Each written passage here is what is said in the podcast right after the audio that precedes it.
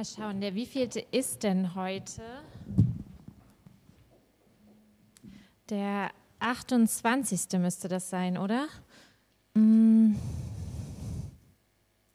Oh, heute Abend trifft sich ja meine Kleingruppe, also meine Bibelgesprächsgruppe. Hm. Gehe ich da hin? Also eigentlich sollte ich wahrscheinlich nicht, ich war ja schon letzte Woche nicht da. Aber irgendwie bin ich gerade auch echt ganz schön fertig. Oh, ich glaube, und ich muss morgen auch so früh raus. Ne? Ich glaube, so ein Tag Pause wäre mal gut. Hm. Ich schaue noch mal, wo, wo treffen wir. Oh, in Friedrichsort. Nee, nach Friedrichsort jetzt heute Abend noch mit dem Fahrrad. Oh, ich glaube, das ist mir echt zu weit. Und dann ist die Strecke nicht beleuchtet, wenn man zurückfährt. Und was ist das? Nee, das Thema, das ist die Geschichte vom verlorenen Sohn. Die habe ich schon so oft gehört. Ich glaube nicht, dass ich da jetzt irgendwie noch groß was Neues mitnehmen werde. Irgendwie waren sowieso die Gespräche in den letzten Wochen, weiß nicht, die waren immer so ein bisschen zäh. Also ich habe da irgendwie echt nicht so viel mitgenommen jetzt. Hm. Ach stimmt, und außerdem hatte Laura mich gefragt, ob wir heute Abend was trinken wollen, was trinken gehen wollen. Das ist ja, das ist ja eigentlich noch viel besser. Oder ich meine, vielleicht klappt es ja diese Woche endlich mal, dass wir dann mal über den Glauben reden. Das ist doch eigentlich auch viel wichtiger, als jetzt dann irgendwie zur Kleingruppe zu gehen. Ja.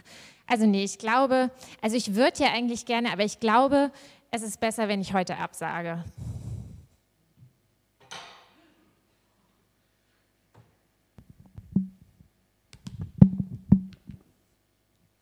Die Technik, wir haben eben noch drüber geredet. Ihr Lieben, es steht schon einige Zeit fest, dass ich heute an diesem Palmsonntag predigen darf. Was noch nicht so lange feststeht, also auch jetzt schon einige Zeit, aber nicht so lange wie die Tatsache, dass Palmsonntag ist, logischerweise, ähm, ist die Tatsache, dass wir heute auch unseren Marktplatzgottesdienst feiern.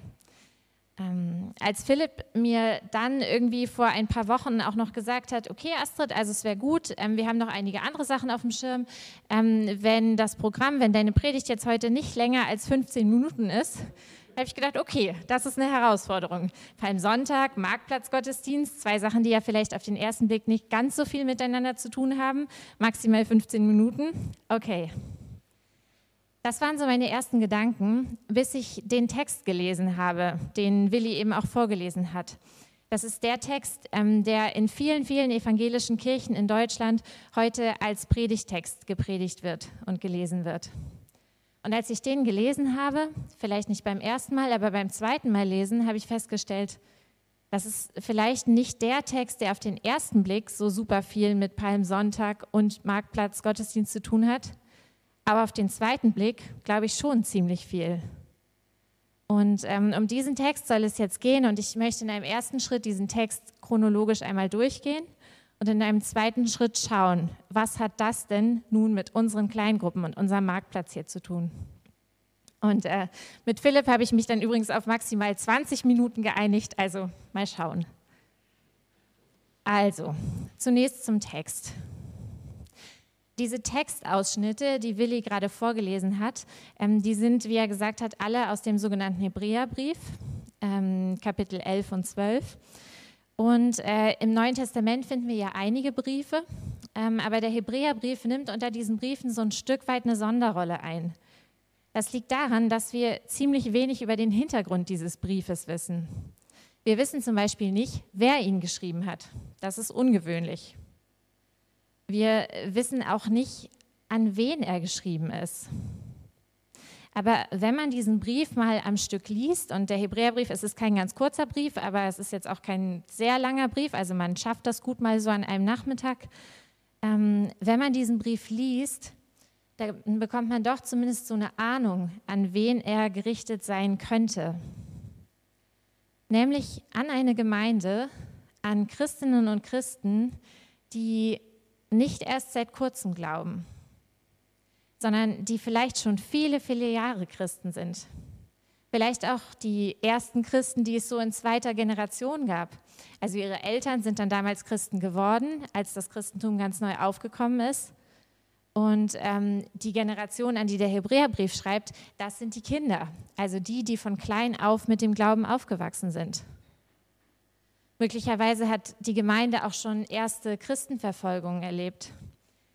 Aber vor allem eines können wir immer wieder aus den Zeilen, zwischen den, zwischen den Zeilen aus dem Hebräerbrief herauslesen. Die anfängliche Begeisterung, die ist weg.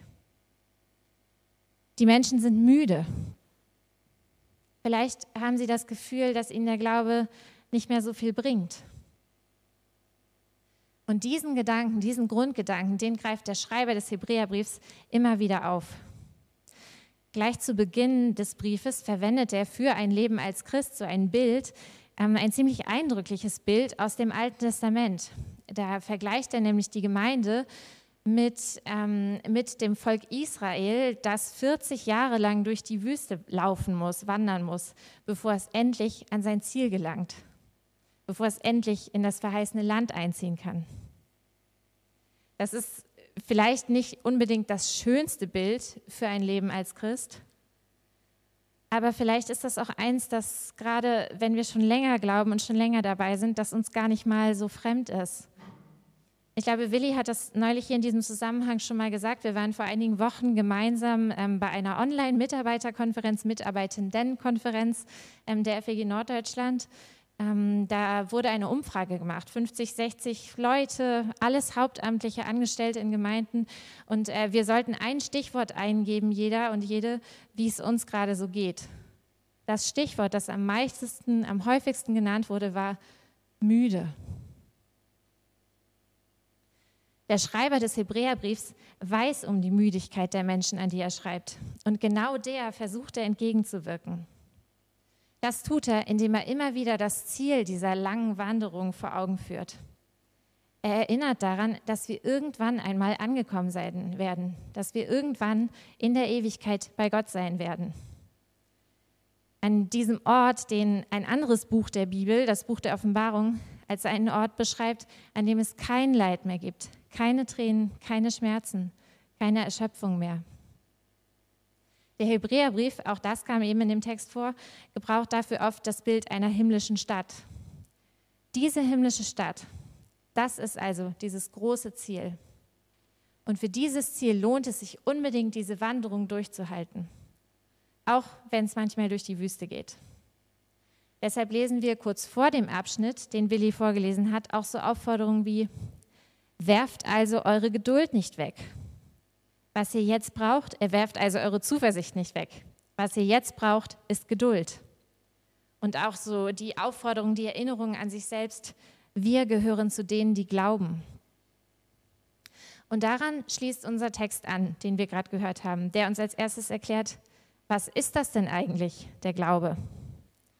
Der Glaube ist ein Festhalten an dem, worauf man hofft, ein Überzeugtsein von Dingen, die nicht sichtbar sind. Nach diesem Verständnis hat Glauben nur so zum Teil mit unseren Gefühlen zu tun, aber viel mit unserer Haltung, die wir einnehmen. Daran, damit, dass wir festhalten, dass wir der Müdigkeit nicht nachgeben, nicht sagen, ach, so wichtig ist das ja eigentlich auch nicht mit dem Glauben und mit Jesus. Dass wir vielleicht auch Zweifeln, die kommen mögen, nicht nachgeben. So Gedanken wie, stimmt das dann jetzt wirklich so mit Gott? Wenn ja, wie kann er dann sowas zulassen? Ein Jahr Pandemie zum Beispiel. Diesen Dingen nicht nach, diesen Gedanken nicht nachgeben, sondern Gott und das Ziel, irgendwann einmal ganz bei ihm zu sein, vor Augen haben und festhalten, auch wenn wir gerade noch nichts davon real sehen können. Es folgt nach dieser allgemeinen Definition oder Erklärung so eine lange Aufzählung von Menschen, die genau das vorgelebt haben. Wir haben gerade nur von zwei Personen gehört, ähm, von Abraham und Sarah. Diese Menschen, das sind Personen, die wir im Alten Testament finden, aber auch Menschen, die wir nicht namentlich kennen, diese Personen werden im Text einfach zusammenfassend als die Alten bezeichnet. Abraham und Sarah, ähm, die meisten von uns kennen die Geschichte wahrscheinlich. Abraham, der nur auf Gottes Versprechen hin, dass er ein neues Land bekommen wird, seine eigene Heimat verlässt. und Sarah, der Gott noch in hohem Alter ein Kind schenkt. Diese beiden haben viele, viele Jahre darauf warten müssen, dass das eintrifft, was Gott ihnen versprochen hat. Und diese beiden genannten Personen haben mit allen weiteren Personen, die im Kapitel noch auftauchen, etwas gemeinsam. Das ist nicht die Tatsache, dass sie irgendwie ein perfektes Leben geführt haben oder dass ihre Biografie vollkommen frei von, von Scheitern und von Brüchen gewesen wäre. Nein, ihnen allen ist gemeinsam, dass sie am Glauben festgehalten haben, obwohl auch sie nicht sehen konnten, woran sie geglaubt haben. Dieses Versprechen, das Gott Abraham gibt, ihm ein neues Land zu schenken, wenn wir das mal im Alten Testament nachlesen, dann erfüllt sich das eigentlich erst viele, viele hundert Jahre nach Abrahams Tod so richtig, nämlich dann unter Josua, so heißt die Person, die ähm, dann das Volk Israel in das Land hineinführt. Abraham selbst hat das gar nicht mehr erlebt. Und gerade deshalb wird er und werden all die anderen Männer und Frauen im Hebräerbrief genannt als Vorbilder für die müde Gemeinde durchzuhalten. Aber es gibt noch ein viel größeres Vorbild. Und ich glaube, diese Stelle, die ich jetzt gleich noch einmal vorlesen werde, das ist auch der Grund dafür, dass dieser Text heute für den heutigen Palmsonntag als Predigtext vorgeschlagen ist. Wir sind also von einer großen Menge von Zeugen wie von einer Wolke umgeben. Darum lasst uns alle Last abwerfen, besonders die der Sünde, in die wir uns so leicht verstricken dann können wir mit Ausdauer in den Kampf ziehen, der vor uns liegt. Dabei wollen wir den Blick auf Jesus richten. Er ist uns im Glauben vorausgegangen und wird ihn auch zur Vollendung führen. Er hat das Kreuz auf sich genommen und der Schande keine Beachtung geschenkt. Dies tat er wegen der großen Freude, die vor ihm lag. Er sitzt auf der rechten Seite von Gottes Thron. Denkt doch nur daran, welche Anfeindungen er durch die Sünde ertragen hat dann werdet ihr nicht müde werden und nicht den Mut verlieren. Dieses eine, noch viel größere Vorbild, das ist Jesus Christus. An diesem heutigen Palmsonntag zu Beginn der Karwoche, da denken wir daran, wie Jesus in Jerusalem einzieht und als König gefeiert wird. Bejubelt, die Menschen wedeln mit Winken mit Palmen, jubeln ihm zu. Er wird als König verehrt. Aber wir können in der Bibel auch lesen, wie es weitergeht. Wenige Tage später wird er verraten, verspottet, gegeißelt und hingerichtet werden. Die Menschen, die an diesem Palmsonntag rufen, Hosanna, Ehre sei dem König, die rufen wenige Tage später, kreuzige ihn. Das weiß Jesus schon, als er in Jerusalem einzieht. Wenn also irgendjemand den Grund gehabt hätte, aufzugeben und den Weg mit Gott nicht zu Ende zu gehen, dann ist das Jesus. Aber er tut es nicht. Er zieht an diesem Palmsonntag unter Jubel in Jerusalem ein, wohlwissend, was die nächsten Tage für ihn bereithalten werden. Er geht den Weg zu Ende. Und damit ist er uns im Glauben vorausgegangen und wird ihn auch zur Vollendung führen. Mit diesem Blick auf Jesus schließt der Hebräerbrief das ab, was er am Ende von Kapitel 10 begonnen hat, indem er schreibt, Denkt doch nur daran, welche Anfeindungen Jesus durch die Sünde ertragen hat. Dann werdet ihr nicht müde werden und nicht den Mut verlieren. Darum geht es, nicht müde werden und nicht den Mut verlieren. Der Blick auf Menschen, die uns das vorgelebt haben und vor allem der Blick auf Jesus, der hilft uns dabei, diese Wanderung, diesen Weg als Christ und als Christin durchzuhalten. Auch wenn wir das manchmal vielleicht als eine Zeit der Wüste erleben. Jetzt kommen wir zu der Frage und zu meinem zweiten Punkt in der Predigt. Was hat dieses Kapitel denn nun mit unseren Kleingruppen und unserem Marktplatzgottesdienst zu tun? Willi hat ja nur einen Ausschnitt aus dem Kapitel vorgelesen. Ähm, ich habe es gerade schon gesagt, es werden noch viel, viel mehr Personen in dem Kapitel erwähnt, außer Sarah und Abraham. Ähm, das geht so direkt zu Beginn des Alten Testaments los mit Abel, dann geht es weiter über Noah und so viele, viele berühmte Namen des Alten Testaments wie David, bis zum Ende des Kapitels dann einige namenlose Personen genannt werden. Die wir vielleicht gar nicht mehr kennen, weil sie gar nicht mehr im Alten Testament vorkommen, weil sie irgendwann in, in der Zeit zwischen Altem und Neuen Testament gelebt haben. Ich glaube, was wir daran sehen, ist, diese Liste, die ist nicht vollständig. Das war sie auch schon damals nicht. Das wollte sie wahrscheinlich auch gar nicht sein. Aber ich habe mich gefragt in der Vorbereitung auf diesen Gottesdienst, wie wäre das denn, wenn dieses Kapitel, wenn der Hebräerbrief heute geschrieben werden würde? Wenn diese Liste heute nochmal neu geschrieben werden würde? Wer würde da dann so drin stehen? Bestimmt auch viele von diesen alten Glaubenshelden und Heldinnen. Aber vielleicht würden da auch ganz andere Namen noch mit auftauchen. Auch in den letzten 2000 Jahren, seit der Hebräerbrief geschrieben wurde, haben ja Menschen gelebt, Männer und Frauen gelebt, die auch in schwierigen Umständen an ihrem Glauben festgehalten haben, die diese Wanderung durchgehalten haben bis zum Ziel. Und solche Menschen wird es auch in der Zukunft geben.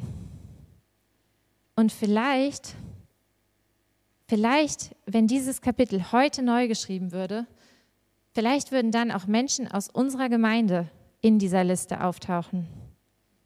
Zum Beispiel Menschen, denen wir in einer Kleingruppe begegnen. Der Hebräerbrief macht deutlich, dass wir müde werden, das kann vorkommen. Besonders wenn wir schon lange mit Jesus unterwegs sind. Das ist ein Stück weit vielleicht auch normal. Dafür können wir nichts. Aber wofür wir etwas können, ist die Frage, wie wir mit dieser Müdigkeit umgehen. Die Antwort des Hebräerbriefs lautet, seht auf Jesus, seht darauf, wie er durchgehalten und den Weg für uns vorbereitet hat. Die Antwort des Hebräerbriefs lautet aber auch, lasst euch ermutigen von Menschen, die so vorbildhaft geglaubt haben. Von Menschen, deren Geschichte wir nachlesen können, aber auch von Menschen, denen wir heute begegnen können.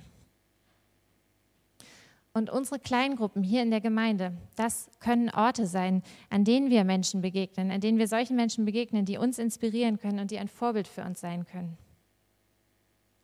Die uns vielleicht auch manchmal darauf aufmerksam machen können, wenn in unserem Leben irgendwas gerade nicht so gut läuft. Ich kann mich noch gut daran erinnern, auch wenn es jetzt schon einige Jahre her ist, aber ähm, vor einigen Jahren ist mal jemand aus meiner Kleingruppe auf mich zugekommen und hat gesagt, Astrid, ich glaube, ich habe den Eindruck, du solltest die Beziehung zu Person XY jetzt mal klären. Das ist nicht gut so, wie das gerade läuft. Das war nichts, was ich in dem Augenblick jetzt unbedingt hören wollte, aber das war was, was ich hören musste, was wichtig war und was, den Aus, was der Auslöser war dafür, dass ich Dinge in meinem Leben in Ordnung gebracht habe. Sowas geschieht durch Kleingruppen. Unsere Kleingruppen sind aber auch Orte, an denen wir Menschen begegnen, die sehen, wenn wir Gefahr laufen, müde zu werden und die uns dann ermutigen können. Und äh, Harald, ich habe mich sehr gefreut, dass du es vorhin gesagt hast, das Zitat von Dietrich Bonhoeffer. Ich habe das nämlich tatsächlich nochmal, nur andersrum formuliert. Dietrich Bonhoeffer schreibt nämlich in seinem Buch Gemeinsames Leben, der Christus im eigenen Herzen ist schwächer als der Christus im Wort des Bruders. Ich selber bin gerade in einer Kleingruppe, die aktuell nur aus drei Leuten besteht. Ähm, wir treffen uns vormittags, beziehungsweise treffen uns gerade nicht vormittags, sondern äh, telefonieren logischerweise. Ähm, und da kam vor einigen Wochen sinngemäß mal so die Frage auf, ähm, würdest du sagen, dass Gott in deinem Leben Dinge verändert hat? Ich bekomme den Wortlaut nicht mehr so ganz zusammen, aber sinngemäß war es irgendwie so. Wir sind, wie gesagt, nur drei Leute. Wir kennen uns auch schon recht lange und recht gut und äh, haben dann so überlegt, Erstmal so jede für sich alleine, was uns so eingefallen ist. Und dann haben wir uns aber auch gegenseitig Dinge gesagt, ähm, haben uns gegenseitig rückgemeldet, was wir beobachtet haben ähm, in den letzten Jahren bei den anderen. Und ähm, aus diesem Telefonat bin ich so ganz freudig und dankbar rausgegangen, weil mir neu bewusst geworden ist, Gott tut ja wirklich was. Wirklich, das weiß man ja oder weiß ich theoretisch. Aber da habe ich es nochmal gehört und die anderen haben es mir gespiegelt. Astrid, das und das ist in deinem Leben passiert. Ich hätte über diese Frage bestimmt auch alleine nachdenken können, aber ich glaube, diese Klarheit, mit der ich an dem Tag rausgegangen bin aus der Kleingruppe und neu wusste, ich kann mich darauf verlassen, dass Gott wirklich da ist und wirklich handelt und in meinem Leben schon viele Dinge getan hat, die hätte ich ohne die anderen bestimmt nicht so gehabt an dem Tag. Wir brauchen Gemeinschaft, die uns ermutigt. Und mir ist bewusst, dass es die auch außerhalb ähm, der, des Formats Kleingruppe gibt, dass es auch andere Formen geben kann und gibt, in denen wir das auch erleben können. Zum Beispiel, wenn wir uns regelmäßig mit einer anderen Person zum Beten treffen. Aber ein ganz wichtiger Ort, an dem diese Begegnungen stattfinden, das sind eben unsere Kleingruppen. Und das Thema der Kleingruppe, ob das jetzt ein mehr kreatives Thema ist, ob es mehr ein bibelzentriertes Thema ist oder sowas, das ist am Ende gar nicht so wichtig, sondern auf die Begegnung kommt es an. Und ich möchte zum Abschluss gerne noch eine Sache klarstellen. Diese Überlegungen, die ich am Anfang geäußert habe, ah, gehe ich heute Abend zur Kleingruppe oder nicht, das waren keine Sätze, die ich mal irgendwann jetzt von jemandem gehört habe, also zum Teil auch, aber es waren alles Sätze, die ich selber irgendwann mal innerhalb der letzten Jahre gesagt oder gedacht habe. Manchmal habe ich ihnen nachgegeben, manchmal nicht. Ich weiß, dass es manchmal auch Überwindung kosten kann, verbindlich regelmäßig zu einer Kleingruppe zu gehen, hinzugehen, teilzunehmen, gerade dann, wenn man sonst viel um die Ohren hat, wenn man im Stress ist, die Woche voll ist. Aber ich bin überzeugt davon, dass das Ziel, auf das wir alle zusteuern, diese ewige Gemeinschaft mit Gott, dass die es wert ist, dass wir auch in diesen Situationen durchhalten. Und deshalb wünsche ich uns allen, dass unsere Kleingruppen in diesem neuen Semester Orte werden, an denen wir Menschen begegnen, Menschen, die uns inspirieren und ermutigen und die uns helfen, den Blick auf Jesus zu behalten und weiterzugehen auf unserem Glaubensweg. Oder vielleicht auch überhaupt erste Schritte zu gehen auf unserem Glaubensweg. Und vielleicht können manchmal auch wir selber für andere zu solchen Menschen werden. Amen.